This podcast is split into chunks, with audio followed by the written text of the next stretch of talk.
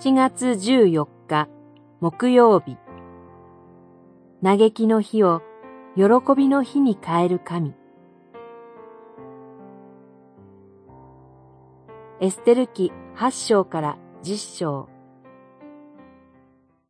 悩みが喜びに嘆きが祭りに変わった月としてこの月の両日を宴会と祝祭の日とし贈り物を交換し貧しい人に施しをすることとした。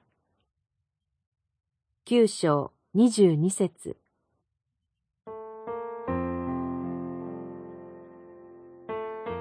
第十二の月、すなわちアダルの月の十三日は敵がユダヤ人を征伐しようとしていた日でした。しかし、エステルの願いにより、事態は逆転します。その日は、ユダヤ人が旧敵を征伐する日となったのです。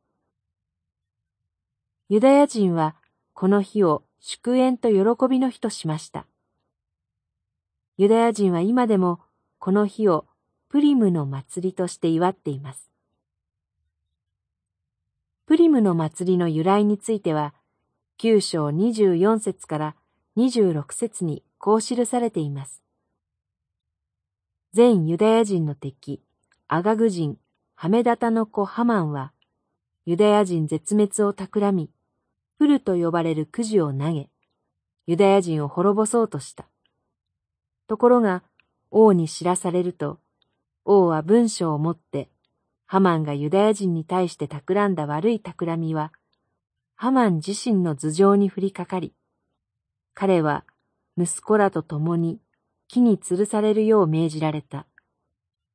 それゆえ、この両日は、プルにちなんで、プリムと呼ばれる。エステル記には、神という言葉が一度も記されていません。しかし、この物語の中で働かれているのは、イスラエルの神、主です。